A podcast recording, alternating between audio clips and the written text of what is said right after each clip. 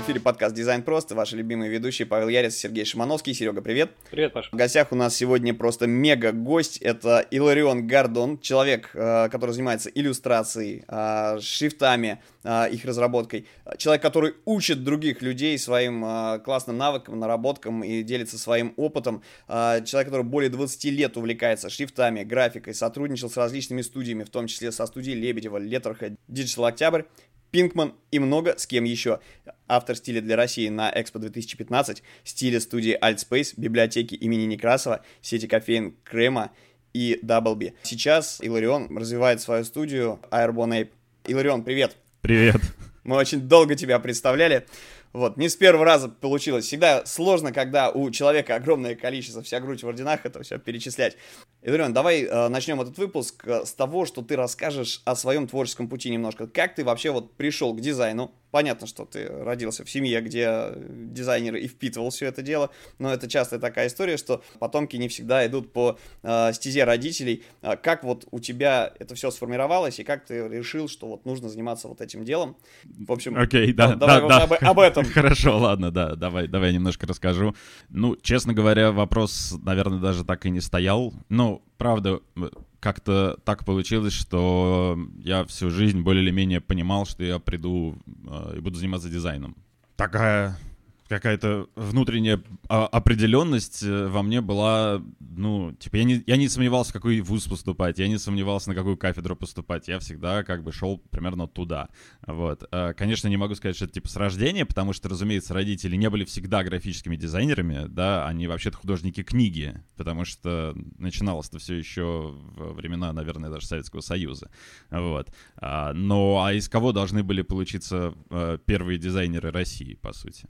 Вот из этих ребят, да, так что... Ну, когда-то граф-дизайнер считался художником-оформителем, да. вот, а не инженером, проектирующим визуальную коммуникацию. Это уже пришло позже. Абсолютно. Вот, но это на самом деле классно. Игорь, расскажи, пожалуйста, о, о начале своего творческого пути, именно профессионального. Вот в какой момент, да, что было твоей первой работой, а, да, вот именно на работодателя, как ты туда попал, а, и вот в какой момент ты ощутил, что все, я больше не студент вуза, и а, я теперь работаю в реальном рынке, и у тебя произошел вот этот вот перелом в осознании того, что то, что ты знал и умел, там, вот, академическое образование, что оно немножечко по-другому применяется, там, вот, вот в реалиях, э, да, то есть, и что было вот этой точкой роста, когда ты понял, что вот все, я уже не просто могу э, выполнять чужие задачи, э, которые мне там ставит какое-то руководство или, э, ну, кто-то, кто был в то, в то время там над э, тобой в цепочке управленческой, а что ты можешь делать что-то сам уже, да, готов реализовывать заказы от и до. Ой, это, во-первых, это довольно сложный вопрос, потому что э, на самом деле я странный пример здесь. Я, наверное, больше рос как дерево. И у меня, ну, я начал работать, э, ну, де-факто профессионально, то есть, ну, за гонорар еще будучи школьником. Меня там родители брали внутрь своих проектов, когда они там оформляли, например, журналы, я иллюстрировал колонку э, ежемесячную, вот, поэтому профи... можно это назвать моим первым профессиональным местом работы? Ну, наверное, можно. Мне было типа 14, Вполне. да, вот, так что это типа номер один. Вот чтобы студия, чтобы было такой профессиональный перелом, наверное, студия Лебедева, куда я пошел стажироваться в 2000-м, вот. А в двух, ну да, в конце 2000-го получается, и тут сложный вопрос, потому что я в этот, в этот же момент я учился, я в этот же момент был студентом. Э, я зашел на втором курсе в студию Лебедева и вышел на четвертом, соответственно, вот э, все это была стажировка, и у меня был дикий диссонанс, если честно, потому что то, что было в процессе академического образования и то, что происходило в начале 2000-х в студии Лебедева, это, блин, вообще большая разница. Э, если сейчас образование еще хоть как-то, ну, вообще выглядит по-человечески, там живые люди, то тогда для меня это было прям, ну, абсолютно живая молодая контора, которая, ну, чего-то такое делает, чего не делал практически никто тогда, versus очень стагнирующее советское фактически образование, которое там, не знаю, нам компьютерами не разрешали пользоваться, просто потому что у людей не было идеи о том, что какие-то вещи можно сделать на компе. Вот. Большой перелом сознания в этом. Ну и, соответственно, потом, э, ну, наверное, наверное, спустя еще пару лет после того, как я закончил институт э, и стал э, на некоторое время фриланс-иллюстратором де-факто, вот, вот там я начал понимать, что нужно что-то свое разрабатывать, что нужно какое-то, что-то узнаваемое делать, чтобы, ну, к тебе снова приходил заказчик. Как-то так. Слушай, супер просто. А, ну, на самом деле, круто, когда ты переключаешься с туши и перьев на компьютер и понимаешь, что, оказывается-то эти штуки можно поженить, и они делают работу уникальными. Окей, смотри, но ты вот упомянул такой point, что запрещали работать на компьютере, да, в Советском Союзе, условно говоря, вот в постсоветском пространстве а, не вязалось. И вот смотри, ты же работал, а, делал классные всякие штуки руками, да, перья, тушь, а, там, каллиграфия, наверное, да, там какие-то такие а, материалы физические. И тут ты открываешь для себя компьютер, и вот у тебя как бы полное тотальное осознание того, что оказывается все это можно перетащить, соответственно, использовать в цифре, да, то, что ты делаешь руками, поженить а, две эти отрасли. На всякий случай хочется упомянуть, что а, графический дизайн а, это не только про печатные носители арт, да, потому что на рынке сейчас есть как такая немножечко дичь все еще, а, когда человек говорит, что он графический дизайнер, все такие сразу, ну, сейчас эпоха цифровых технологий, все такое, вот, а, то есть ты, наверное, про плакаты, а, да, соответственно, про афиши, про полиграфию, вот, но на самом-то деле графический дизайн это реально проектирование визуальной коммуникации, то есть по сути своей а, любой графический дизайнер, он инженер, инженер, который а, разрабатывает визуальный язык, который помогает а, доносить до людей информацию. А, и визуальная коммуникация вне зависимости от сферы ее применения, а, как бы, да, она важна и для графика, и для digital дизайнера и так далее, да, то есть не принципиально. Но это просто, чтобы ликвидировать, так сказать, дичь во мнениях социальных. Так вот, если мы оценим сейчас общий уровень граф-дизайна в Российской Федерации за последние там вот там эпоха в 10-15 лет, то уровень категорически вырос. Но если сравнивать там ходы, подачу, можно обнаружить, что вот разнообразием не особо блещет вся эта история, да, то есть вот тренды используют все. Все пытаются, кто-то один классную какую-то штуку сделал, соответственно, вот это, те, те, те ребята, которых называют креаторы, да, это ребята, которые придумывают какие-то классные ходы, свой стиль, а, и их все начинают копировать. Так, собственно, и рождаются тренды, да, когда их начали копировать все, тренды потихонечку становятся зашкваром, но кто-то же все-таки это придумает, а, вот, и э, вопрос такой, э, насколько актуально для рынка наличие специалистов, которые умеют именно что-то генерить самостоятельно, да, то есть не использовать уже существующие штуки, ну, как не использовать, имеется в виду, в любом случае что-то будешь использовать, да, но комбинировать это так, чтобы выработать именно свой стиль, то есть насколько свой стиль, это важно. Я просто к чему? А, смотри, в 21 веке цифровые носители, они накладывают свои ограничения какие-то, да, то есть у нас постепенно а, гра, ну, графический дизайн, э, форматы подачи э, и те ходы, которые мы используем, да, вот те самые тренды, они вот постепенно обезличиваются. То есть если сравнивать, допустим, логотипы, там, а, которые были в 2000-х, 90-х, у них было гораздо больше индивидуальности, у них было гораздо больше каких-то своих особенностей, э, там, свой характер был там в каждом штрихе логотипа, да, в каких-то фишках. А сейчас а, для того, чтобы это было воспроизводимо а, на экранах наших девайсов, соответственно, ребята стараются все, вот, посмотри на фэшн-бренды, они все стали такими немножечко обезличенными. У них есть какие-то свои такие примочки, очень тонкие, вот, но по сути своей, если мы откроем там, а, то это как бы либо какой-то простецкий шрифт там а, набранный антиквой, да, именно наборным шрифтом стараются делать, а, да, с какой-то своей там фичей, да, с дополнительным каким-нибудь элементом, а, одним маленьким характерным, который характеризует все это дело.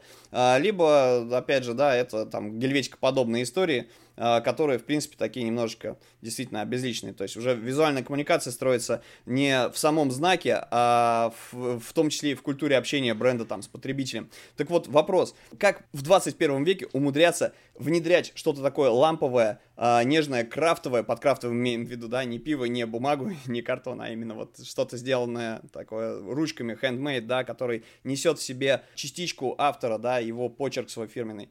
А, то есть вот как э, крафт вот этот вот может продавать проекты, делать их интереснее и больше зарабатывать. Можешь немножечко вот объяснить? Ну, давай, давай, давай. Длинный тирада получилась. Давай я попробую. А, ну, во-первых, мне кажется, что тот самый пресловутый крафт, мне на самом деле слово крафт не очень нравится, потому что оно как, как-то, а, как будто бы объясняет то, что, ну, вы знаете, надо быть ремесленником или что-то, или там художником, или обязательно тушью что-то делать. Это абсолютно не так. То, что я делаю что-то руками, это не означает, что я делаю это постоянно тушью, а, или, не знаю, акрилом или еще чем-то. Это просто подход То есть ты смотришь на задачу, смотришь на нее, смотришь и думаешь, блин, здесь было бы неплохо попробовать. И дальше вопрос попробовать что? Ну, например, реализовать такие-то, такие-то свои мысли. Я давно хотел попробовать э, нарисовать иллюстрацию в стиле mid-century дизайна или там, знаю, дизайн начала э, 20 века, когда были цветные рекламы старые, да, такие, э, с наивным каким-то способом рисования, где были какие-то странные мужики в шляпах, которые, не знаю, курили длинные странные сигареты, и все думают, о боже, такого больше нету и никогда не будет. Но почему бы и нет, да? А, ведь э, на самом деле все зависит, серьезно зависит от заказчика, конечно же. А, если заказчику нужно, чтобы у тебя был выхолощенный цифровой плоский дизайн, ну, значит, ему он нужен. Если же у тебя есть что-то, что подразумевает наличие возможности, просто возможности реализовать что-то авторское, почему бы этого не сделать, да, просто у меня есть ощущение, что если мы забываем вот эту вот ремесленно мыслительную часть, скажем так, да, вот этот вот, э, вот эту попытку изложить себя на условном не знаю, не, не бумаге, а просто каком-то белом листе, да, а, будь то файл или холст или тетрадка даже, то просто у очень многих людей сразу первое, о чем они думают, это э, я сделаю как, как, все, как все ждут, я сделаю как, как принято. Тут как бы очевидно, что заказчик хочет вот это. Ну, проблем нет. Сейчас мы исполним тот же самый танец, что исполняют все. Это совершенно не так, совершенно не обязательно, потому что ты не знаешь, чего хочет заказчик ты просто э, берешь на себя какую-то ответственность за то, что он, по идее, наверное, думает. А в этом чуть больше риска, но в этом, очевидно, больше гейна, если ты э, сработал как надо. Потому что, во-первых, большинство нормальных классных студий стартовали с того, что они сделали проект, который как-то отличается. Да, если ты делаешь проект, который никак не отличается, то ты на самом деле ну, гораздо больше инженер, чем художник, вот, а поскольку дизайн определяется как техническая эстетика еще с с незапамятных времен, да, то тут, возможно, для каждого должен быть свой выбор. Ты как бы про техническую или ты про эстетику. Вот. Э, где проложил эту самую линию, там у тебя и вышло что-то, какой-то продукт мне ну, кажется, ну, важно... Оптимальный, оп, да. оптимальный, извини, привет, оптимальный продукт, э, да, он где-то на стыке находится. Ну, я считаю, что оптимальный продукт серьезно зависит от э, заказчика. Э, ну, то есть, если к тебе пришел я не знаю, просто крупный банк, он вряд ли тебе даст возможность э, на какой-то стандартной своей фичи, не знаю, нарисовать баннер на главную страницу. Э, он тебе вряд ли даст возможность сделать что-то непопулярное и не очевидное всем. Но если к тебе приходит э, какой-то заказчик, я не знаю, давайте скажем для примера, что любая индустрия, связанная с B2C, ну, типа, чуваки, которые чем-то торгуют прям в человека, да, будь то хорика, будь то, не знаю, фарма, ну, фарма, большая фарма чуть меньше, но, например, косметология э, или не знаю, культура. Культура, с ней, конечно, попроще вообще. Ладно, окей, культуру пока оставим в бок. Вот но любые неспецифичные битусишники, они могут себе позволить попробовать апеллировать к человеческим чувствам своего клиента. И если такая возможность есть, почему этого не сделать? Почему надо делать э, абсолютно такую тупую, э, накатанную вещь? Нет, конечно, можно сделать что-то свое. Слушай, тогда еще вопрос. А, по поводу чека. А, да, то есть, в принципе, если мы говорим про средний бизнес, да, то есть про людей, которые, ну, B2C, а, ребята, ну, как средний бизнес, давай будем брать все-таки про Россию говорить, не про международку, там, понятно, там другой порядок цен, а, вообще другое отношение, и другая культура потребления услуг, а, скажем так. А, то если говорить про Россию, например, да, то есть ребята какие-то стартаперы, например, решили сделать бренд своей там одежды или запустить какой-нибудь клевый косметоз. А, в принципе, ну, все же с чего-то начинают.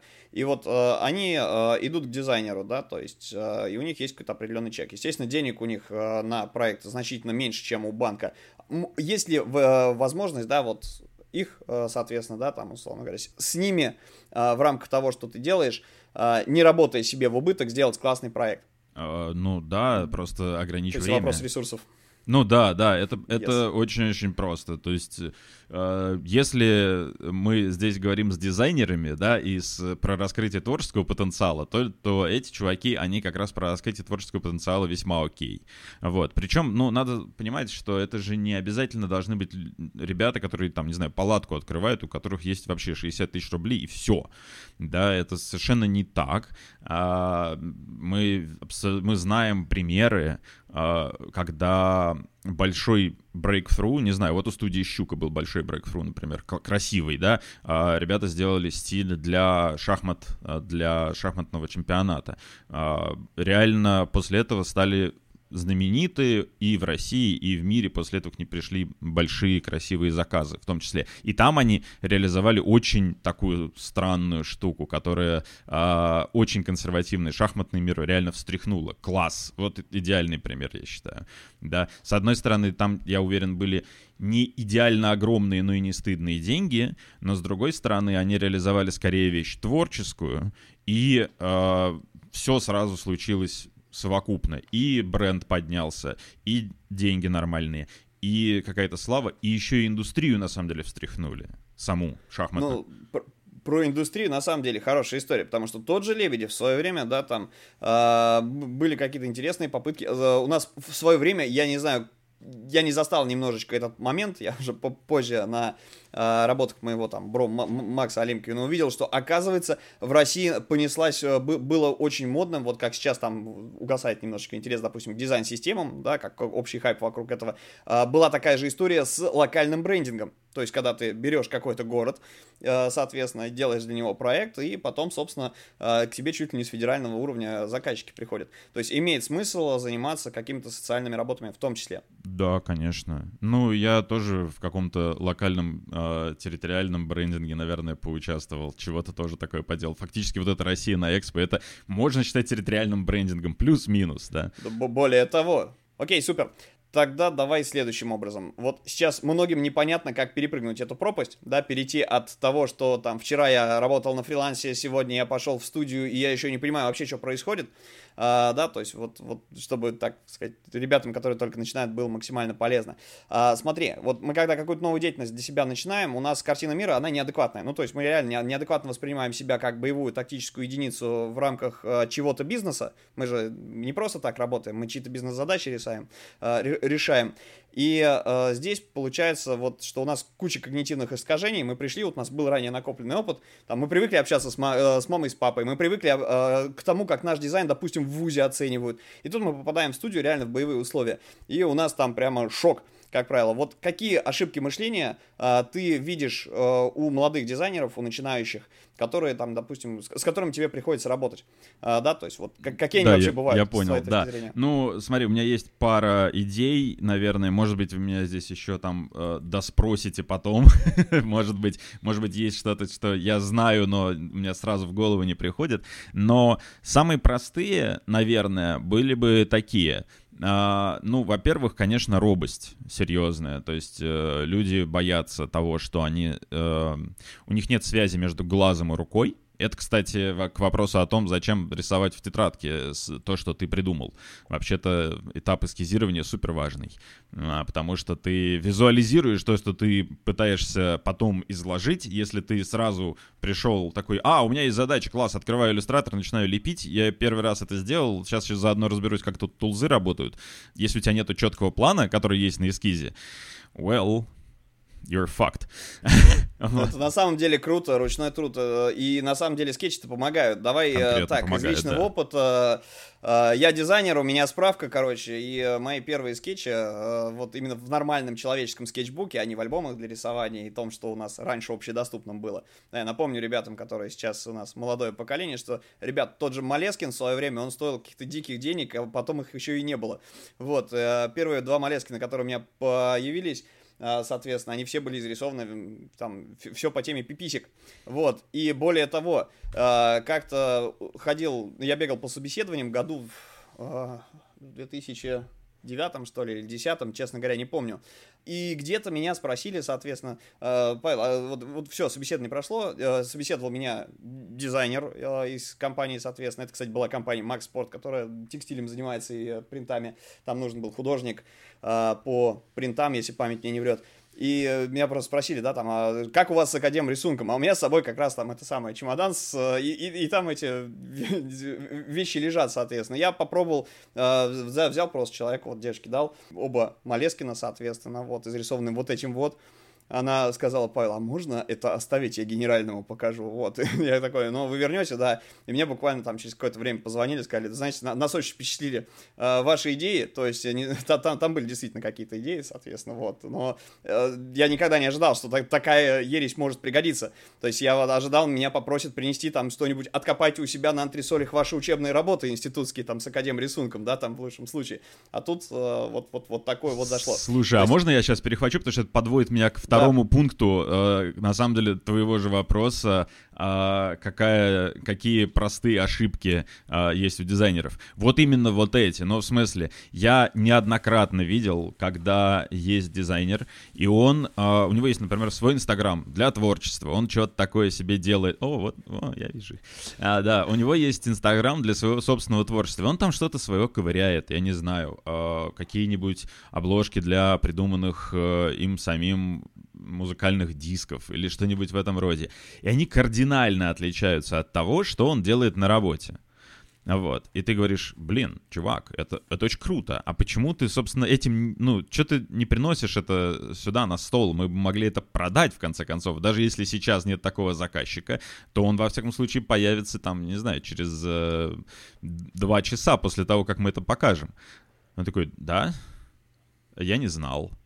Я думал, что все это должно произойти, наверное, это, это мое предположение, но типа это должно произойти так. Я вот рисую красивые штуки, и в какой-то момент э, небеса, небеса разверзнутся, и оттуда придет такой заказчик, который скажет, ты ты рисуешь те вещи, которые мне нужны. Не, нифига, ты должен это продать.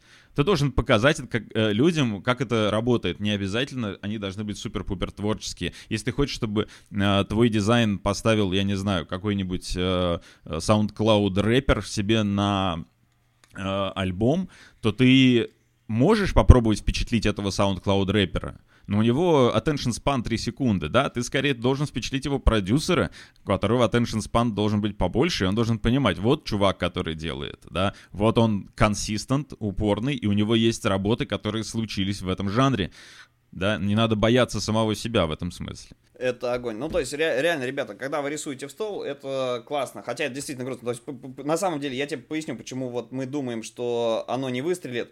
А, да, в неожиданных местах, потому что рисуем мы для себя, и э, часто либо...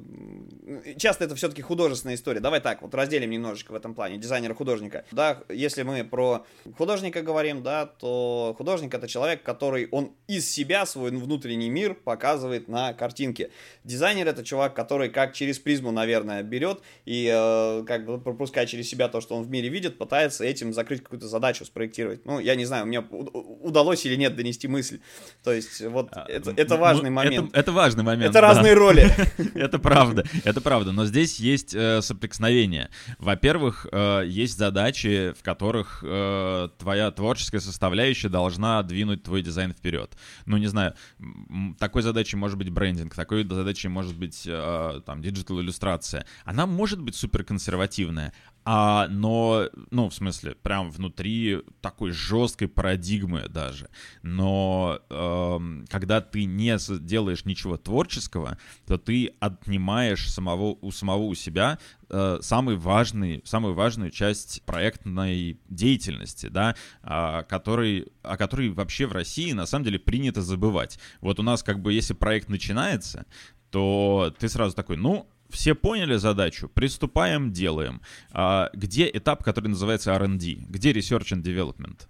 а, нету его. И люди за него еще и платят с трудом. То есть они такие, вы сначала что будете делать, простите? Вы сначала, типа, будете дурака валять за наш счет?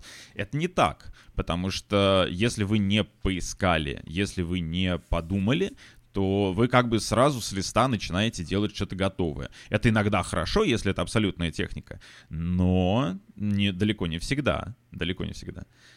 Ну, это если говорить, да, про там вот брендинг, такие задачи. Нет, если мы не говорим про кстати. продуктовую разработку, короче, то там-то немножко другая история. Там выведены KPI, и все пытаются реально скопировать технологию. Потому что когда мы говорим о творческих историях, давай под творчеством будем э, говорить, что это генерация или синтез чего-то нового, да, из имеющегося, то когда ты какие-то образы делаешь, да, то есть, ну, образы постоянно, вот, вот вечная засада, да, как бы э, в 21 веке. Если ты посмотришь на фильмы, на образы моделей, которые создают модели, они все плюс-минус идентичны, потому что человек Да. хорошо воспринимает то, что видел. Но их слишком много, и получается такой зашквар немножечко.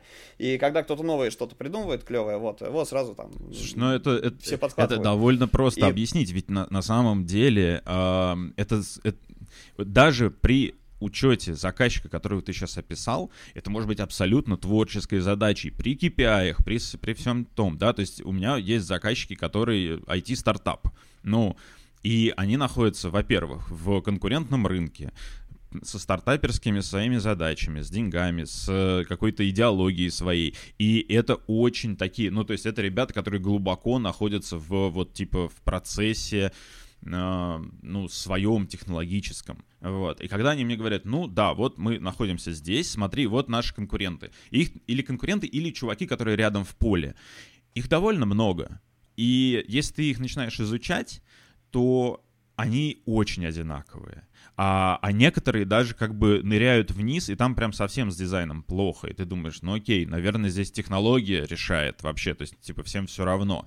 На самом деле нет. Ну, то есть мы понимаем, что, например, Миро, или Мира, я не знаю, кто как произносит, да, наверное, да, правильно. real-time board по-старому. Вот. э, Эти чуваки в какой-то момент поняли, что вот у них есть их конструктив, с которым они э, постоянно работают, да, вот, этот, вот эта доска, которую они развивают, но вокруг нее есть масса всего, что можно было бы сделать человеческим, чтобы, э, ну, отчасти потому, что, наверное, и, и процесс изложения мыслей на доске у них тоже такой немного творческий, да, скажем так, да, немного mind map больше, чем а, Jira, вот. Они сделали очень человечный стиль. Очень человечный стиль у эм, Dropbox, очень человечный стиль у Whereby, Whereby, да, У Slack, кстати, тоже неплохая вот, история. да, то есть на самом деле мы видим, что существует тренд попытки вылезти крупных KPI-ных, а, значит, э, таких э, мега-программистских проектов на человеческую сторону общения.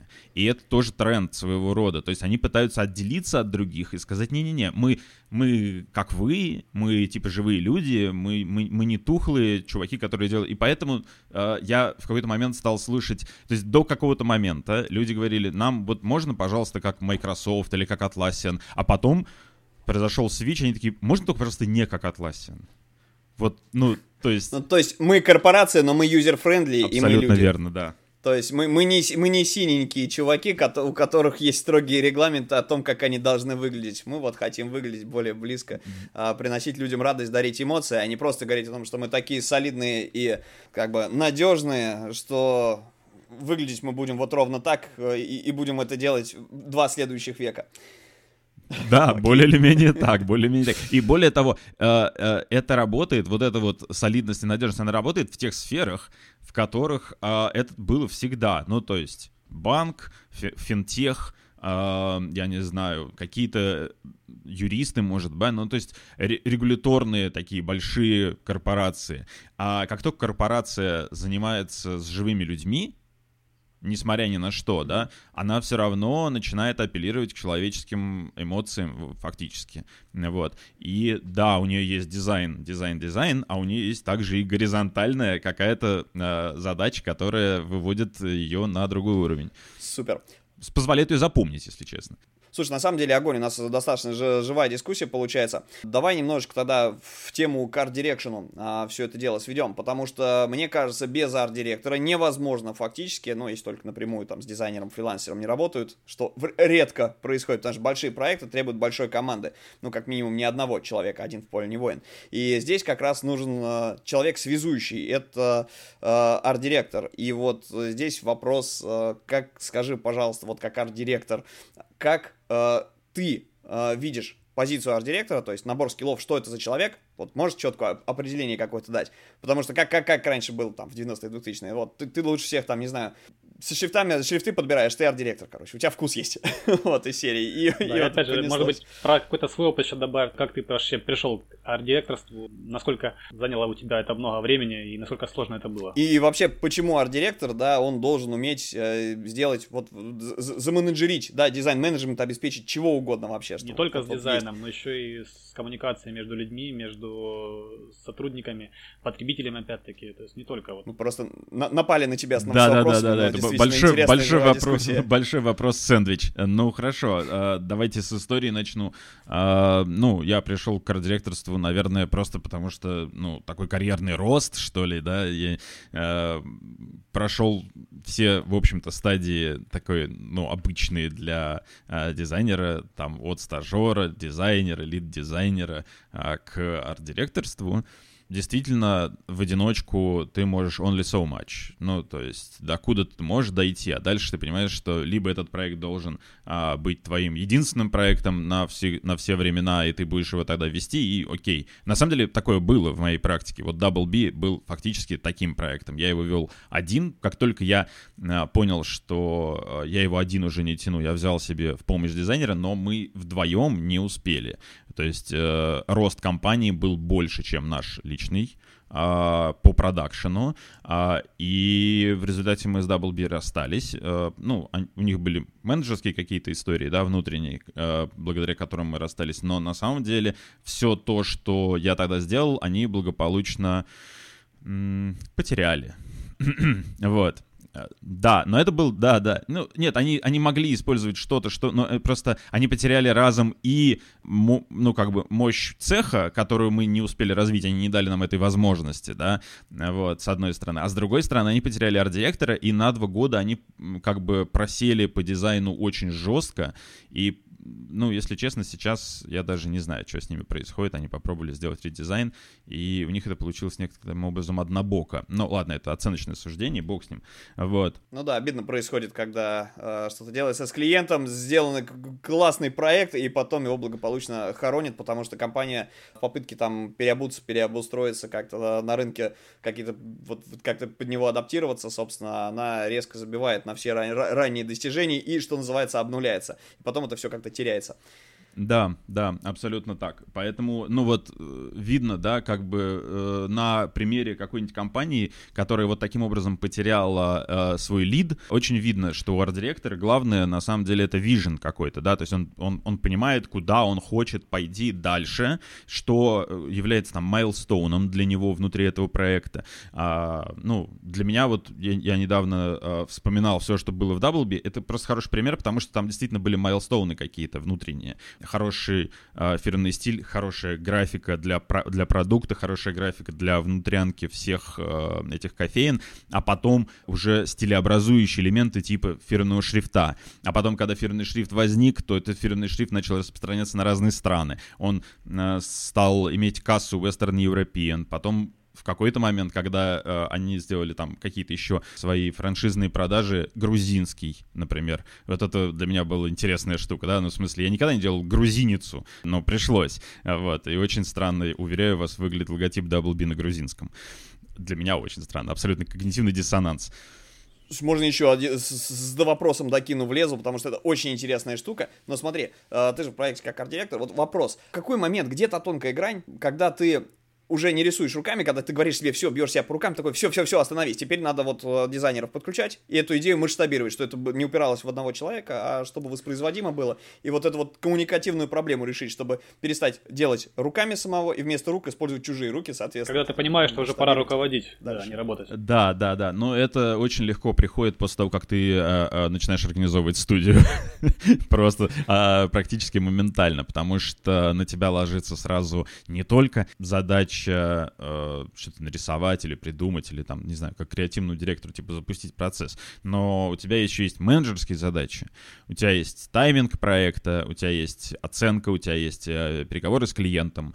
А, де-факто ты должен а, держать в голове целую кучу административных задач, вот, которые очень серьезно а, мешают делать задачи творческие, безусловно. Вот. Ну, потому что у тебя в сутках 24 mm. часа, и нельзя туда впихнуть невпихуемое. Не зря, что ты людей нанимаешь. Абсолютно так. Более того, я могу сказать, что даже если у тебя, предположим, э, мало задач и тех, и тех, просто момент переключения между ними, он сложный. Э, надо понимать, что действительно, помимо того, что в сутках 24 часа, психологически, типа, я 4 часа писал письма и отвечал в чатах и имел зум-звонки, да, а versus я 4 часа в тишине рисовал какую-то штуку и никто меня не трогал. Это разные вещи. Они могут вообще не смочь на наслоиться друг на друга, потому что, да, а, ну, как бы, тяжело. Поэтому надо, конечно же, делегировать. Это супер важно.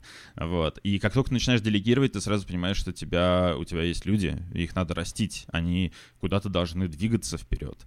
И это открывает новый пол задач. Отчасти поэтому, наверное, я пошел преподавать, потому что я начал понимать, что вот, вот люди, они ты с ними начинаешь работать, а они что-то не понимают. Почему? Ведь я же это понимаю. И, и, вот. И, и это, это довольно забавно работает, когда ты думаешь, а, 20 лет опыта, черт, забыл. Серьезно, каждый день об этом думаю. А то есть арт-директор это не конечный пункт, да, то есть твоего развития. То есть все равно нужно как-то дальше еще двигаться, чтобы быть, скажем так, в тонусе то есть передавать свой опыт, это тоже очень важно. Супер важно. Мне, мне на самом деле тоже кажется, что когда ты начинаешь кого-то учить, ты уже по-другому совершенно мыслишь, потому что со временем ты, во-первых, понимаешь, что другие люди не понимают, а для того, чтобы они поняли, ты э, копишь свою собственную персональную в голове базу формулировок, которые позволяют четко и точно донести это до твоих сотрудников. И самое главное, что эти же формулировки шикарно работают при защите проектов с клиентами. Вот, то есть э, арт-директор, по сути своей, у него есть еще и функция некого ментора-наставника, ну, слэш-учителя, если нужно кого-то подтянуть. И это на самом деле очень круто. Э, на всякий случай напомню нашим слушателям, что Иларион э, сейчас сотрудничает с э, Wannabe Like, это все помнят Мишу Розова, у нас уже многие участники даже прошли интенсив Розова, а, да, Wanna Be Like Розов. В нас где-то в чатах, собственно, ребята обсуждали, прямо, да, мы ди- дико радовались, там мега классный вообще подход. Ты не против, если я немножечко так переключусь, э, Конечно. пару слов скажу? А, то есть, в чем а, штука у Розова? А, да, вот, вот тот подход, который а, начал применяться, да, вот этим проектом. Миша записывал разные онлайн-курсы, много с каким техом сотрудничал, соответственно, но вот как преподаватель онлайн-платформы я могу могу сказать следующее. То есть есть огромное количество курсов, и это супер, да, то, что сейчас это есть, это актуальные знания, они классные, их могут там писать лидеры рынка, их могут писать работающие специалисты, а, но есть небольшая засада, потому что, с одной стороны, это формат классный, но он стимулирует только людей, которые вот у них прям есть дикая мотивация, они быстро топят, доходят эти курсы до конца. Проблема любой обучающей платформы, э, как мне кажется, это доходимость. То есть э, у кого-то она выше, у кого-то ниже, но вопрос не в этом, да. Вот если говорить про цели образования, да, то есть у тебя, когда нет, как бы, да, вот, вот человеку, когда его не ограничивают в выборе, да, там не ограничивают в сроках, у него нет дедлайнов, ты можешь проходить это все в удобном для себя ритме. С одной стороны, это супер классно, да, потому что действительно там, если ты э, мама в декрете сидящая, да, вот как бы у тебя там ребенок на руках, ты что-то делаешь, э, ты можешь себе там образование поднять. Если ты специалист, который где-то вынужден работать, ну, допустим, не знаю, э, студент какого-нибудь вуза, который еще и работает э, вечером, да, и ночью приходит, вот у него есть там час-полтора времени, и он может этим позаниматься, как бы, да, вроде бы это классно, классно, но мы все люди, мы все несовершенны, и происходит неприятная история, потому что если э, нет вовлеченности с точки зрения ответственности, да, как только, короче, на, мы устали, как только наша мотивация закончилась, вот если мы в офисе работаем, там у нас помимо мотивации есть симуляция. Потому что если ты во что-то уперся, если тебе уже не хочется этим заниматься, ну вот психологический какой-то дискомфорт ты испытываешь, тебе придут, дадут по башке, короче, скажут, чувак, либо ты делаешь, короче, либо мы тебя уволим. Ну это, это, это страх небольшой есть, есть это чувство ответственности, оно воспитывается а, в корпоративном мире. Мы, поэтому мы а, так часто в подкасте рекомендуем не начинать деятельность фриланса, а использовать как-то какую-то такую побочную историю, а, да, то есть чтобы было у кого опыт перенимать. А, но, тем не менее, это тоже такая неплохая история для того, чтобы поднять свою ответственность. И засада в том, что вот эти онлайн-курсы, э, онлайн-курс может быть рассчитан на 8 недель. А проходить его могут два года. То есть, ну реально, у меня такие примеры студентов прям есть. Вот. И Wannabe Like это платформа, где э, Розов проводил именно интенсивы, где ты, а, можешь вылететь, соответственно, да, где тебя жестко без а, каких-то вещей оценивают в рамках поставленной задачи, и где ты реально качаешься, потому что ты не можешь не делать, это прям вот хорошая стимулирующая штука. И самое главное, что это длится, а, там, это не годовое какое-то обучение, это достаточно короткий, сжатый срок, и специалисты, которые вот уже сейчас нужны рынку, короче говоря, вот их пропушивают для, до, до уровня, наверное, стажера. Иларион, вот расскажи немножечко про то, чем ты занимаешься, и как ты вообще, короче, в Wanna Be Like пришел. А, это тоже очень, Хорошо, мне кажется, ладно. важный момент. Да, да, давай я попробую немножко рассказать. Но я, я с Мишей работал а, сколько-то времени вместе. В 16-17 году мы поработали вместе в Пинкмане, я там был ардиром. Вот. Ну и вообще, честно говоря, я Мишу знаю довольно давно, просто, просто знаю. Вот. Э, не, не с улицы пришел. Вот. А, мы... Э, он позвал меня в свой проект, э, сказав, тебе было бы интересно такое.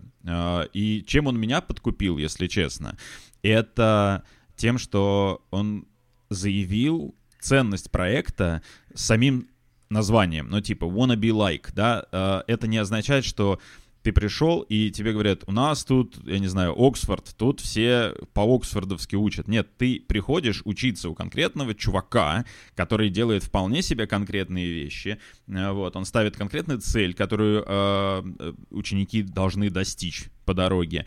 И ты учишься буквально техникам, способу мышления, ты заглядываешь натурально в мир, условно, старшего дизайнера, да, то есть ты думаешь, ого, он такие штуки делает, а как? Вот, вот как? Да, это кухня, это как, я не знаю, как Джейми Оливер и голый повар, да, почему он назывался голый повар, потому что он не был голым на телевидении, он просто показывал кухню, типа здесь вот духовка, вот здесь мы типа солим, то же самое. Ты приходишь, ты видишь кухню, ты видишь, как я работаю, а, ты видишь, как, как я мыслю в процессе, как я мыслю внутри программы, как я мыслю внутри задачи, как я пытаюсь э, добавить соли и перца, да, ну то есть чтобы это не было какая-то пресная фигня, вот, и у нас довольно плотный курс, если честно, вот, я уже провел один сейчас, и второй там прям классный, там мы э, посмотрели, сделали большой фидбэк, вот, э, обновили э, программу, и она сейчас прям стримлайн одного большого проекта с кучей маленьких дериваций в разные стороны, которые должны, в общем-то, э, дать классный результат, и творческий, и технический, серьезно, да, там люди очень разного уровня приходят, и я стараюсь и технически их подогнать вверх, и творчески подогнать вверх. Вот. То есть это реальная работа с тобой персонально, это не э, люди, которые, да, вот ты там нанял огромное количество лю- людей, там, не знаю, 150 человек, короче говоря, пришло, и ты понимаешь, что я сейчас не вывезу, так, ну-ка, дизайнеры мои, идите сюда, все мне помогают, короче, да. Это ты персонально art direction каждому обеспечиваешь. Абсолютно так, да. Абсолютно так. В так делали с Филом, да, соответственно, огненная тоже история, там реально у нас интенсив был на три дня. А, за три дня Espanha то, что ребята делали, как бы для себя, то, что взрывали, понятно, что это, э, ну, три дня это супер сжатый формат, как бы, да, но тем не менее это реально прокачивает людей э, часто больше, чем, э, допустим, длинный какой-то курс, в котором у тебя нет привязки, нет дедлайнов. Это прям реально огонь. И с персональным фидбэком, но это обязательно про маленькие группы э, какая-то история. И мне кажется, это прям, э, это, это супер-мега классно, если э, человек не просто может с тобой как-то пообщаться в эфире, да, а конкретно сделать работу, которую, задачу, которую ты поставил, то есть у тебя фактически имитация работы в студии. От да, да, это, это, кстати, довольно важно, потому что моя роль, она фактически арт-директорская. Помимо, собственно, учительской, она реально арт-директорская. То есть я пытаюсь э, и общую базу всего проекта продвинуть таким образом, чтобы он выглядел реалистично, чтобы не делали какую-то хаотическую глупость в конце. Да, это, это супер важно. То есть не учебно-тренировочная кошка, а прям реальная боевая задача. Ну, фактически, да. Вот. Мы даже, э, честно говоря, на первом курсе, там, в финалке, мы взяли у некоторых людей реальные проекты, просто чтобы они могли как-то, ну, продвинуться. Вот. Вот они говорят, а, вот у меня есть, я хочу вот это попробовать. Я вполне себе разрешал, и норм. Случилось несколько несколько из этих штук случились. Поэтому, да, это боевая задача. И вообще все это условия максимально приближенные к боевым, если честно. И у нас есть э, и дедлайны, и у нас есть отсутствие фидбэка, если человек, там, не знаю, 4 недели ковырял в носу. Ну, проехал, значит, проехал. Ну, как бы, да, да, зачем? Значит, ему не надо. Да, абсолютно так, да. И ну, финальный на, большой на, просмотр. На, на, русском, на русском управленческом, напомню, э, словосочетание «у меня нет на это времени» означает, что вопрос не в приоритете. Это жестко, но это действительно так. Вот каждый, каждый делает свой выбор. Мне кажется, это супер. До конца доходят многие участники. А? Сколько вылетают? Ну, типа, ты один раз проводил, вот, вот сколько там людей не дошло до конца. Слушай, ну, Тоже кстати, интересно, э, интересно э, мне кажется, что было примерно статистически нормальное распределение, вот, э, не дошли до конца примерно, там, не знаю, 15%, точно так же, как 15% отличников, да, то есть вот знаете, да, графу... Равномерная, да, да, да, да, да более-менее. Да, да, да. Вот, но мне кажется, Средняя. это было чуть-чуть еще э, связано с тем, что там были чуваки, у которые э, имеют постоянную работу, они просто не, ну, не соразмеряли, с, ну... Не успевали просто, да? Да-да-да, они просто не успели по времени совместить. У нас довольно плотный интенсив, там примерно полтора месяца фигачки, вот. И они в какой-то момент, наверное, у них мотивация просто упала, вот. Я с одним из них говорил, он говорил, блин, очень жаль, но у меня просто не получилось, вот. А, а один парень, один парень сказал, я не могу, у меня жена беременна и новая работа, я типа просто не смогу, можно ли мне послушать все лекции потом? Ну и да, можно было. Слушай, ну, на самом деле это классно и честный подход абсолютно, потому что, ну, реальная жизнь, она у нас такая, это действительно классная упрощенная вещь, и то, что тебе дадут, лекции послушать, это тоже, мне кажется, супер. Но самое главное, что у тебя есть дедлайны, у тебя есть э, ответственность. Э, я вот в тему арт-директорства, я в свое время тоже мы в выпуске затрагивали, я пошел не пути арт-директора, я попробовал в рекламном агентстве, как бы, ну, все весело, как бы, вот, но э, задачи стояли, собственно, про организацию проекта, потому что было много дизайнеров, соответственно, и, как бы, у меня рост получился а, именно с точки зрения организации людей, потому что люди не умеют общаться, они боятся говорить заказчикам, да, боятся защищать свои проекты, то есть сидят и просто вот, вот молчат, если заказчику что-то не нравится, да, многие вещи преодолеваемые. А, и мне как-то больше вот реально вштырило просто от истории, когда ты реально начал менеджерские скиллы получать, да, э, потому что я понял, что когда я пытаюсь организовать других людей, навязать им там какие-то дедлайны и так далее, чем больше я этим занимаюсь, требую от других, тем больше у меня этого самого, и вот там реально мой внутренний раздолбай, он немножечко сдох, вот, и... Это, очень справедливо, да? Да, и э, на самом, ну вот, но на самом деле, да, есть некий дисбаланс, то есть я все время как бы в этой теме, там, надо быть в рынке немножечко, хотя бы вот в, в любом из сегментов. А, но у меня вот, я очень скучаю иногда, бывает, по тому, что у меня нет а, времени на то, чтобы чем-то заниматься. Еще раз повторюсь, что нет времени, вопрос не приоритете, есть всегда более приоритетные задачи. И мне бы очень хотелось, например, тоже порисовать, а, да, там, ручками какие-то вещи, вспомнить молодость, тряхнуть стариной и что-нибудь от и до самому сделать. Слушай, кстати, а можно к тебе будет на интенсив прийти? Да, без проблем. То есть а, вы же не только для начинающих какие-то вещи делаете. Ну, у нас, старички. у нас вообще без проблем можно прийти прийти, да. Он, он вообще, если честно, э, не то чтобы прям говорит, был джуниором, стал миддлом, или был миддлом, стал синьором, э, он скорее говорит, э, не умел какие-то вещи, стал уметь какие-то вещи, по дороге, возможно, стал, да, чуть менее, чуть менее джуниором. Вот, то есть я, я не могу сказать, что это прям э, штука для человека, который ничего не умеет, или это штука для человека, который все умеет и хочет, типа, апнуться. Это где-то в середине, я думаю, что все могут себе что-то найти. Вот. Супер. А, ну, на всякий случай про это потом поподробнее расскажем. А, и в ссылке, кстати говоря, на твой интенсив мы обязательно приложим Слушай, в описании. А еще такой вопрос. А можно ли сказать, что в рамках твоего интенсива человек может выработать свой какой-то индивидуальный стиль? И вообще, насколько это важно для дизайнера, для творческого человека? Ну или заложить, заложить да, для этого какую-то базу. О, да, слушайте, да, да, да, да, я, я чувствую, это прям то, что я люблю. Это, э, на мой взгляд, супер важно по двум причинам во-первых, я сильно поощряю такого рода штуки. Я люблю, когда люди могут исполнить э, цирковой трюк, типа я сделал там, я не знаю, такую-то картинку за такое-то количество минут или что-то в этом роде. Это, это здорово, это классно, когда скилл качается простой, да, такой э, мускульный. Вот. Но я серьезно поощряю э, развитие внутреннего соображения людей относительно того, что они хотят сделать. И это супер важно для дизайнера, как для единицы, которая себя потом, ну, куда-то хочет продать де-факто, да, потому что покупают тебя как человека, там, не знаю, более классные корпорации за то, что ты уникально умеешь. И это зачастую связано с периферийными знаниями удивительным образом, да, то есть у тебя должна быть крепкая техническая середина, но твои как бы скиллы, они находятся вокруг, не знаю, soft skills или что-то, да, не знаю, я дизайнер, делаю э, интерфейсы, но я увлекаюсь не знаю, фотографии, поэтому я знаю, как ставится свет, например, или а, как композиция работает. Ну, как это здорово, потому что там на сайте, да? это твой, да, да, да, это э, это интерполируется или экстраполируется. В общем, э, ты можешь это э, застримлайнить внутрь своей работы. Тебе нужно только вот эту дверку открыть, понять, что это связанные вещи, да. Если ты хорошо готовишь, ты можешь эту идею перенести в свой дизайн. Это совершенно не важно, какой у тебя тот скилл, важно, как ты понял, что другой механизм может повлиять делать. Вот для меня что важно. А, и э, это делает тебя чуть менее обычным чуваком, а чуть менее обычный чувак может туда вложить чуть больше, э, как бы завалить свой скилл туда сильнее, и поэтому стать более особенным, и тебя гораздо легче Получить купит. больше пруфа. Абсолютно так. А, ну, а де-факто, если у тебя хороший, э, ну, то есть хороший результат, и ты в него накапал очень много, да, там тумбнейлов э, в, твоей, в твоем портфолио стало много-много-много-много, и они все в ту сторону завалены, а к тебе, безусловно, придут.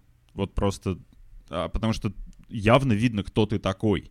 Вот этот вот момент, он супер важный. И поэтому качать вот эти вот свои персональные умения, это дико важно, я считаю. Никаким образом не мешает основной линии работы, если ты сидишь в корпорации и там, не знаю, клепаешь какие-то маленькие штучки, не знаю, баннеры или, э, не знаю, диалоговые окна внутри Тут на самом деле тоже не, не нужно большого приложения. на одном, да, то есть нужно развиваться в разные стороны, чтобы быть востребованным и, в принципе, крутым чуваком. Абсолютно так, да.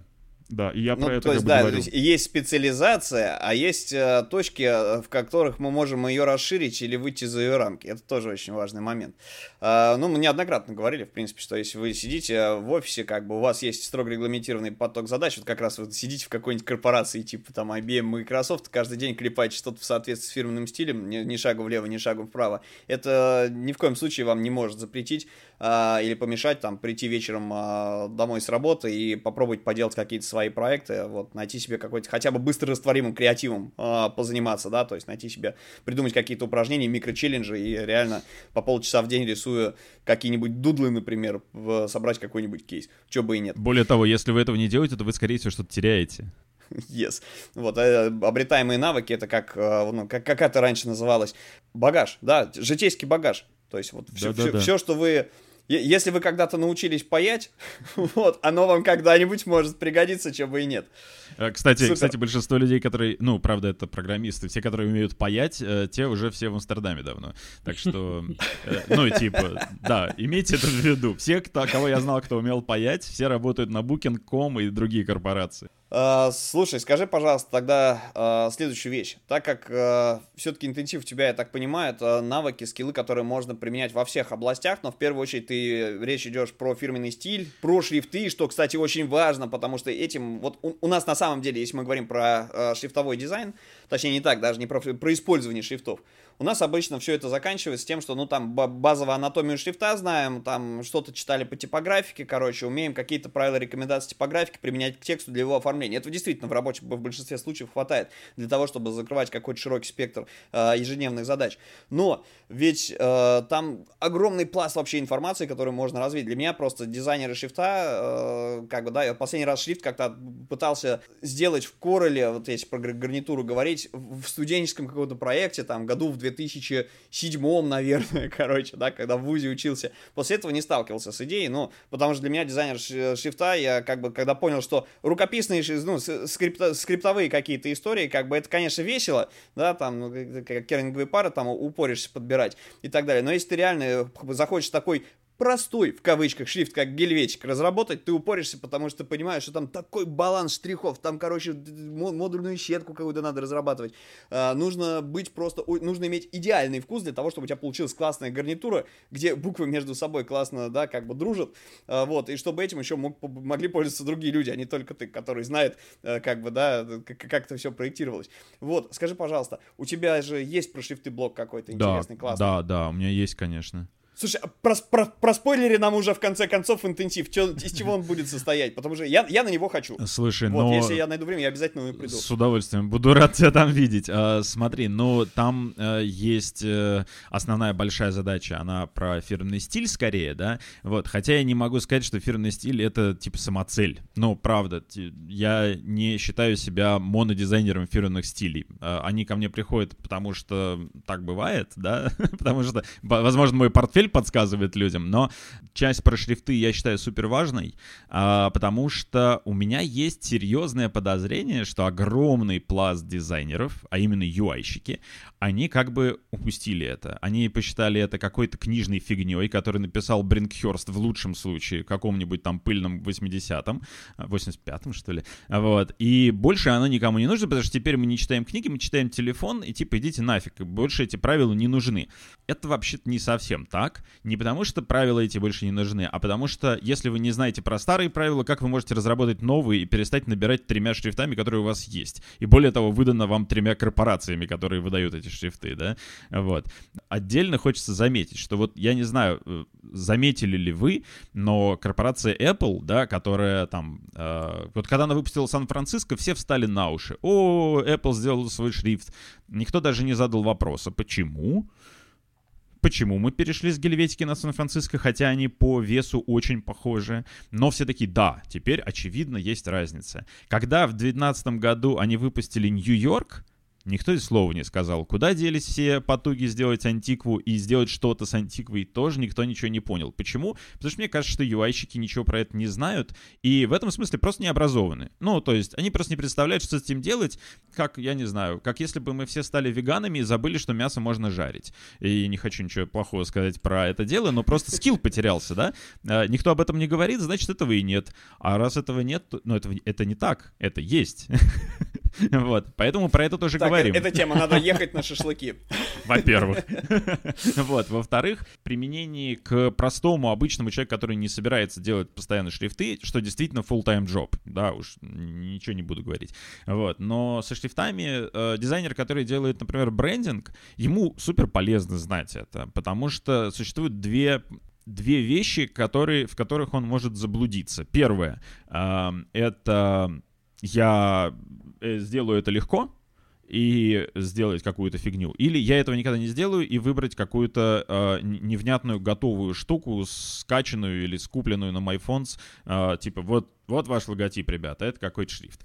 Вот. А для того, чтобы это чуть-чуть разбавить, э, надо понимать, что э, шрифтовые знания могут помочь в создании логотипа. Вот. Это чуть более графическая задача, чем делать целый шрифт, потому что это, в общем-то, несколько букв. И обычно э, буквы как-то зарифмованные друг с другом, то есть специальные, да. Де-факто логотип — это леттеринг. Даже у корпорации Microsoft это леттеринг. Там есть такой вырез небольшой. Вот. Это вот как раз те вот специи, которые которые э, придают, дел, дел, да, дают свой характер э, логотипу. Это то, о чем я говорю, это то, чего сейчас не хватает. Все, все, все пытаются все упрощать, и вот реально люди, которые клевую дорогую идентику делают, а, они, а, собственно, вот если мы говорим про логотипы конкретно, то там всегда есть какая-нибудь фишечка, как обязательно, бы, которая обязательно. позволяет отличить этот шрифт или, ну, и использовать его с другими шрифтами уже с наборной гарнитурой какой-то, да, вот, вот, вот, но, но при этом какая-то своя характерная особенность. Да, и при этом они не должны быть сильно сложные. Посмотрите на пентаграмм. Зачастую проекты простые, просто сделанные качественно, с умом, и насмотренность высокая. Ну, то есть, если мы говорим об интенсиве, у тебя там будут э, блоки и про шрифт, и про граф-дизайн, про изобразительные приемы, и ручками там можно будет поработать, кайфануть, да, да соответственно? Да, безусловно. Будет... А, смотри, вот я сейчас открыл а, у себя эту самую штуку, тут есть и, а, собственно, эфирный стиль отдельно, просто как идеология, как дизайн-система, и про знаки, и про логотипы, и про сетки, и про графику, приличный блок, а, про, просто вообще про то, как с графикой можно себя вести, как ее можно сделать, если ты никогда до этого не рисовал, а, и про шрифты, два блока, как минимум. А вот в рамках примерно того, что я описал, немножко истории, чтобы никто не заснул, но тем не менее это, наверное, важно знать. Вот. И в конце еще про э, носители, да, как бы про масштабирование, про применимость и так далее. И про то, как себя презентовать в конце, про то, как вообще податься. Это тоже супер важно. Ну и, и добавим то, что это не про UX UI, да, чтобы люди понимали. А, это применимо То к есть про UX. систему будет. Это применимо к UI, на самом деле, довольно легко, но это не специфично, да. Да, не совсем туда. Вот, кстати, ты сказал насчет э, того, как себя продать. Э, Насколько вот часто у начинающих дизайнеров есть проблема, что они не могут э, себя дорого продать, ну или в принципе как-то оценить. Да Вот, хотя бы просто насколько- трудоустроиться. Да, да, вот как вообще быть э, молодым, более убедительным в общении с клиентом, вот особенно у тех, у кого мало опыта в продажах и вообще, в принципе, в этой сфере. А, слушай, ну я, я про это вообще рассказываю, и, ну, наверное, здесь важно понимать просто свои селлинг-поинты и не дрейфить, наверное. Это такое, это просто важно. Зажмуриться и сказать 100 тысяч, да? А, ну, зажмуриться, сказать 100 тысяч всегда можно. Вообще, вообще жмуриться правильно. Ну, то есть ты, ты должен уметь э, попробовать сам себя апнуть по дороге. Вот, но э, я бы сказал, что здесь важно, чтобы а, ну, в процессе работы ты понял, что ты сделал норм, что ты находишься в том месте, где ты хотел бы находиться, и от этого идти в продажу. Я немножко, наверное, про это буду рассказывать. Но такое, такое какое-то ощущение, да, внутреннее. Про, про, про sale своего То это есть, важно. Помимо того, что ты должен сказать большую цену, ты должен этой цене соответствовать. Ну, конечно. Как минимум. Ну, продать. Не соответствовать, а продать. Потому что часто люди платят э, не столько даже за нашу работу, сколько за умение э, э, э, убедить заказчика, да, что она решает его задачу, что это уме- именно умение защитить свой проект и сказать, что вот, вот ну, слушай, на, на самом деле, да, э, вспомни, не знаю, там, помнишь эта вот история, когда Башев сделал э, логотип Сили Света, соответственно, да, и вот, вот он же простой, но дорогой, дорогущий, как бы, да, вот, вот эта история об этом.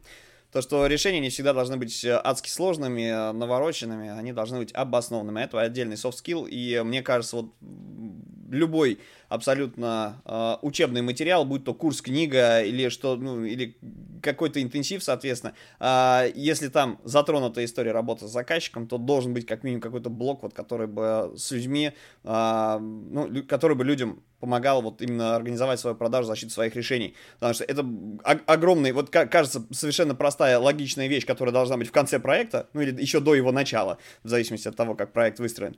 А, но этому уделено настолько мало внимания, да, то есть все рассказывают про технические скиллы, про развитие креатива, забывая при том, что мы не работаем в вакууме, мы работаем за деньги, и э, как бы э, скиллы, которые нам э, необходимы для того, чтобы общаться с заказчиком, да, там, уметь составить бриф, отбрифовать заказчика, просто тупо, не знаю, трубку поднять, соответственно, поговорить с человеком, э, встретиться, провести презентацию проекта, продать все это дело. Это прямо, мне кажется, должно быть must-have э, для любого специалиста из digital отрасли, где бы вот и чем бы он ни занимался, да, не только для дизайнеров.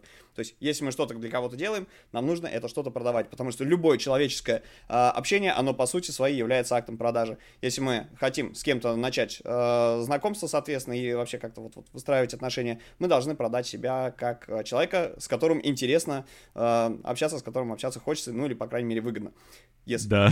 Давай попробуем немножко подытожить. Вот э, мы, в принципе, рассказали, какой классный интенсив. А что на выходе люди получат, участники? Что для них будет? А, Буд- Будут ли так, как, как, как вот на интенсиве с Розовым, я в шоке был, потому что у вас же на Behance кейсы висят, участников, соответственно, и там у вас народ, э, да, по- помимо того, что вы там грейды расписали людям, абсолютно беспристрастно, да, то есть какой уровень человека, там еще есть отличная вещь такая, там есть просто ачивка нанят, hired.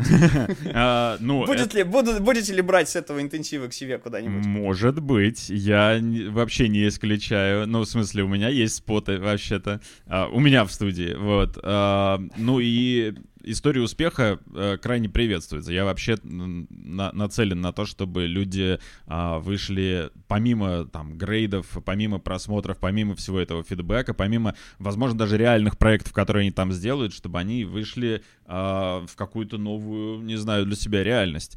Вот. Так что да, все вот это вот. Вот. Кстати, хотел еще заметить, это был немножко про предыдущую тему, а, но, наверное, важно а, про то, что существует продажа себя, но это немножко, продажа себя, она немножко такая ардирская а, история, да, то есть когда ты сам себе, там, не знаю, э, арт-директор и дизайнер под час, вот, когда ты сам представляешь свой продукт. А бывает продажа э, своего видения внутри арт-директору, ну, в смысле, ты это принес, и объясняешь пункты, зачем ты это принешь своему собственному ордиру, да, то есть на, на кухне внутри компании ты говоришь, вот, он говорит, окей, что это? Э, потому что в этот момент у него в голове крутятся ролики такие, как я это продам, что это такое, да, вот. Этот пункт тоже важный, потому что ты не обязан... Вообще арт-директор за тебя делает массу работы, если ты дизайнер. Он, в частности, берет то, что ты сделал, несет и с этим выступает. Это важно понимать, да, вот, как бы он тебя избавляет от бесконечного контакта с какими-то непонятными абсолютно людьми. И он должен быть готов к этому, и этот вот момент контакта, он тоже супер важный, мы о нем точно совершенно будем говорить. Огонь просто. Слушай, тогда вопрос. А, мы давай вернемся к авторскому стилю. А, если вот ты его выработал каким-то образом, нужно ли его придерживаться? Или ты, э, как бы, это не замыкание в собственном стиле, или все-таки собственный стиль это штука, которая развивается со временем? Я абсолютно уверен, что ну, развивается. Да, я абсолютно уверен, что атрибутов. да, собственный стиль развивается, конечно. Де-факто это инвестиция, да, можно смотреть это как на рынок какой-то. Э, по сути, мы э, находимся в рыночном пространстве, мы видим, что вокруг нас находятся конкурентные нам чуваки, которые, наверное, неплохие. Может может быть сильно лучше, чем мы. А, что мы можем этому рынку дать, что мы можем этому рынку предложить. А, и это уже начинается чистый маркетинг. И чистый маркетинг говорит следующее. Если вы говорите «я делаю все для всех», это хуже продает, чем говорить «я нишевой». 101 реально, это прям есть книги про это целые, да, вот, и ниша важна Ниша очень важна для одного конкретного индивида, я считаю. Огонь. Слушай, я раз ты книг за... книги затронул... Мы обычно всегда спрашиваем, да, что можно посоветовать, какие-то, может быть, книги, ресурсы. Можешь ли что-то посоветовать? Или все-таки ты, ты за практику? А, ну, я, конечно, за практику, безусловно, но я сейчас... Сейчас, секунду, подожди, у меня есть парочка. А можно я, пока ты это самое, я посоветую очередной раз э, книжку э, Юрия Гордона «Книга про буквы от А до Я». Вот, это, это огонь. Uh, да, я ее тоже могу посоветовать. Она, она, она, она правда классная. Uh, и, ну, смотрите, если вам она нравится, то, наверное, понравится ему интенсив, потому что я думаю, что, э, ну, короче, да, я все-таки родственник. Ну, конечно, ну, да, чего, чего уж там. Вот. Из книжек, которые можно было бы посоветовать. Но они, правда, все англоязычные, так что, ну, типа, держитесь. А. Зато оригинально. One Page Marketing Plan Алана Диба. А вот. вот это, кстати, та самая книжка, которая говорит о том, что нишевое гораздо лучше, чем не нишевое. А, вот. А, наверное, наверное, я могу посоветовать а, книжку «Финиш» Джона Экюфа, которая говорит о том, что важно, блин, заканчивать то, что ты начал. Вот.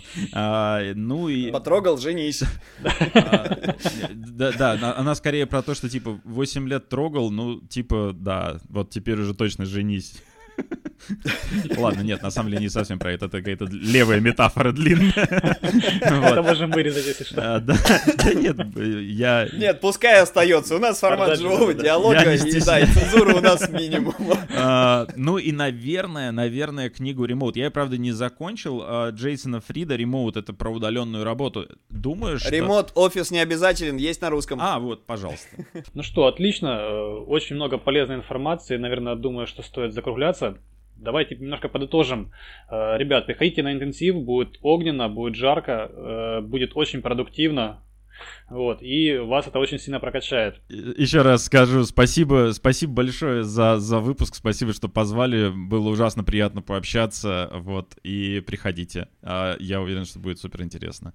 Слушай, тебе тоже огромное спасибо. Я на самом деле вообще тащусь от э, того, что сейчас вот, вот масса людей делают, вот вносят свой огромный вклад в, в, в тех, э, да, в наше замечательное онлайн-образование. Это новый формат, который э, еще и формат это, да, уже и, и еще не, не сложились полностью, да, это дико развивающаяся отрасль, ты прям реально как вот пионер. И Миша огромный респект за то, что он собирает специалистов и а, сделал вот, я даже не знаю, как это назвать, это, наверное, даже не онлайн-школа, это скорее а, образовательная платформы или образовательной активности студийные Пинкмана, это просто огонь. Вот я вот очень хотел бы со своими студентами какие-то такие же истории делать, вот, но время не позволяет. Если позволит время, я очень хочу э, прийти и поучаствовать. Э, надеюсь, что до встречи на интенсиве. Спасибо тебе огромное, что поделился опытом своим житейским, э, рассказал кучу всяких интересных, классных вещей. И мне кажется, это дико полезная история. Э, друзья, пишите в комментариях, э, какие вопросы. вопросы у вас могли бы... Да, задавайте вопросы Илариону. Э, мы их передадим. Я не думаю, что у Илариона есть время, чтобы сидеть в наших соцсетях, но мы их передадим, если что, и озвучим. Иларион, еще вопрос. Придешь к нам еще? С удовольствием. Вообще с удовольствием, конечно. Может Зовите. быть, после окончания интенсива расскажешь, как прошло, какие были инсайты. Тоже. Да, и, был, и, и было бы очень круто, на самом деле, если бы ты рассказал, может быть, о каких-то своих проектах, которые, э, которыми хочешь поделиться. Ой, с большой радостью, конечно. Классная вещь. Супер. Ждем Спасибо тогда. огромное. Да. Друзья, с вами был подкаст «Дизайн прост». А, у нас в гостях был Иларион Гордон. А, с вами были ваши вед... любимые ведущие Сергей Шимановский и Павел Ярец. Пока-пока. Всем пока. Пока-пока.